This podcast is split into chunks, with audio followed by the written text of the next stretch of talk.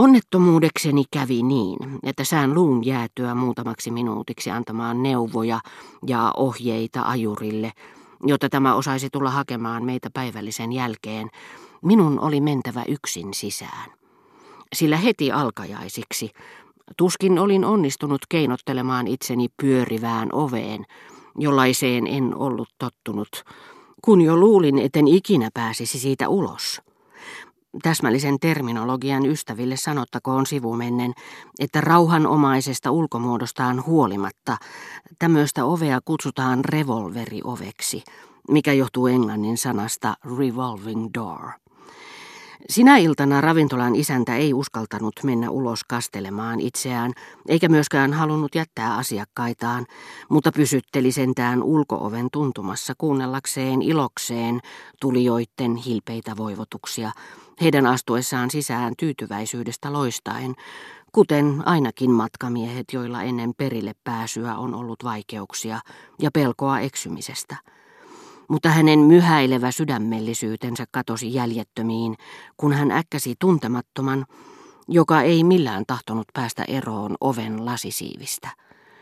Näin huutava tietämättömyyden osoitus sai hänet kurtistamaan kulmiaan kuin kuulustelija, jolta on mennyt halu sanoa tutkittavalle dignus est intrare. Kaiken kukkuraksi menin suoraa päätä istumaan aatelistolle varattuun ruokasaliin, mistä hän kävi hakemassa minut muitta mutkitta ja osoitti minulle uskomattoman töykeästi, minkä kaikki tarjoilijat välittömästi panivat merkille paikan toisessa salissa. Se ei miellyttänyt minua alkuunkaan, koska se sijaitsi penkillä, joka oli jo täynnä väkeä. Ja kaiken lisäksi edessäni aivan vastapäätä oli hebrealaisille varattu ovi, joka ei pyörinyt, vaan suuntasi päälleni vähän väliä avautuessaan ja sulkeutuessaan jääkylmän ilmavirran. Mutta isäntä ei halunnut antaa minulle toista paikkaa, vaan sanoi, ei, minä en voi herran takia häiritä kaikkia muita asiakkaita.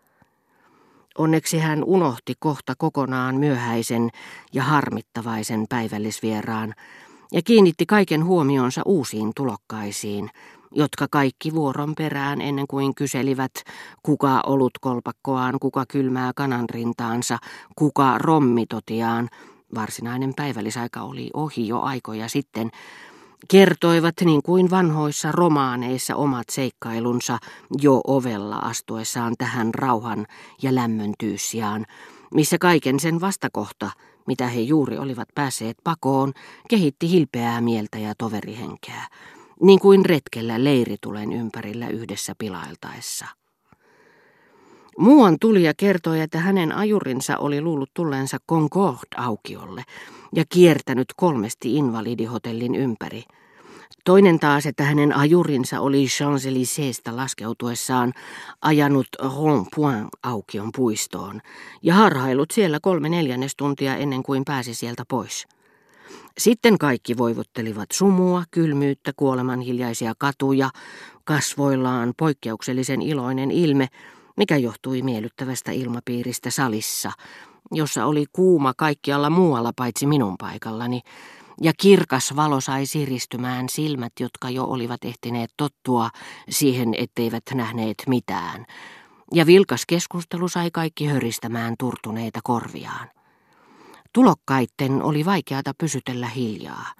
Erilaiset seikkailut, joita he luulivat ainutlaatuisiksi, polttivat heidän kieltään, ja he tutkivat katseellaan, kenen kanssa olisivat voineet ryhtyä puheisiin. Ravintolan isäntäkin menetti pidättyvyytensä ja suhteellisuuden tajunsa. Ruhtinas de Foix eksyi kolme kertaa tullessaan tänne Port Saint-Martinilta. Hän uskaltautui sanomaan naurussa suin ja osoitti samalla laajalla kädenliikkeellä, kuin esiteltäessä ainakin tunnettua aristokraattia juutalaiselle asianajajalle, jota minä muuna päivänä tahansa olisi erottanut ruhtinaasta paljon hankalammin ylitettävissä oleva aita kuin viherkasvien koristama säleikkö. Kolme kertaa, kas mokomaa, sanoi asianajaja, koskettaen hattuaan. Ruhtinaalle tuttavallinen lause ei ollut mieleen. Hän kuului aatelisnuorukaisten muodostamaan ryhmään, jonka pääasiallinen harrastus tuntui olevan ylimielinen käyttäytyminen – jopa aatelistoakin kohtaan, silloin kun se ei kuulunut kaikkein ylimpään kastiin. Tervehdykseen ei ylipäänsä saanut vastata. Jos asianomainen kohteliasti toisti sen, piti virnistellä pilkallisesti tai vetäistä päänsä takakenoon raivostuneen näköisenä. Vanhaa miestä, joka juuri oli tehnyt heille palveluksen, ei saanut olla tuntevinaan. Kädenanto ja tervehdykset oli säästettävä herttuoille tai näiden läheisimmille ystäville, jotka nämä henkilökohtaisesti olivat heille esitelleet. Tämmöinen oli elämässä näiden nuorten miesten ja erityisesti Fuan ruhtinaan asenne. Tämän tyyppisen asenteen syntymistä edistää tietenkin nuoruusvuosien hillittömyys.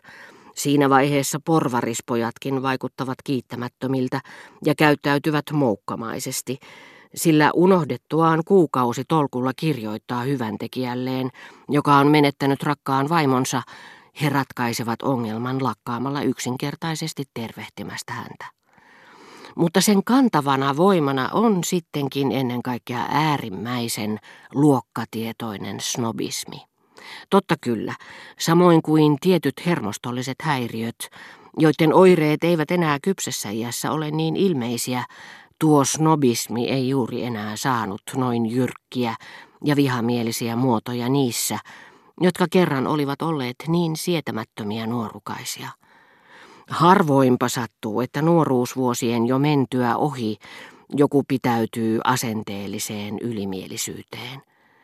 Nuorempana moni kyllä luuli, ettei elämässä muuta ollutkaan, kunnes sitten yhtäkkiä keksii musiikin, kirjallisuuden, jopa politiikan mahdollisuuksineen. Inhimillisten arvojen tärkeysjärjestys muuttuu sen mukaisesti, ja asianomainen suostuu nyt keskustelemaan sellaisten ihmisten kanssa, jotka hän joskus oli musertanut pelkällä katseellaan.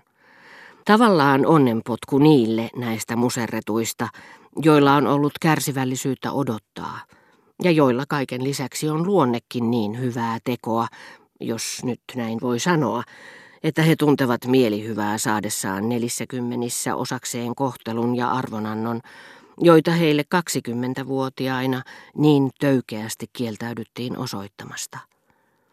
Mitä tulee Fuan ruhtinaaseen, lienee paikallaan kertoa, koska tässä siihen tilaisuus tarjoutuu, että hän kuului kahden tai viidentoista nuoren miehen muodostamaan isompaan ryhmään, ja vielä sen lisäksi suljetumpaan neljän miehen piiriin.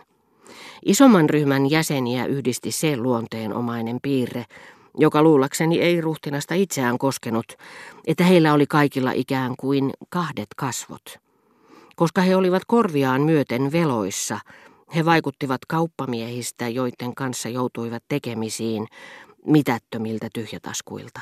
Niin imarreltuja kuin nämä olivatkin saadessaan sanoa heille, herra kreivi, herra markiisi, herra hert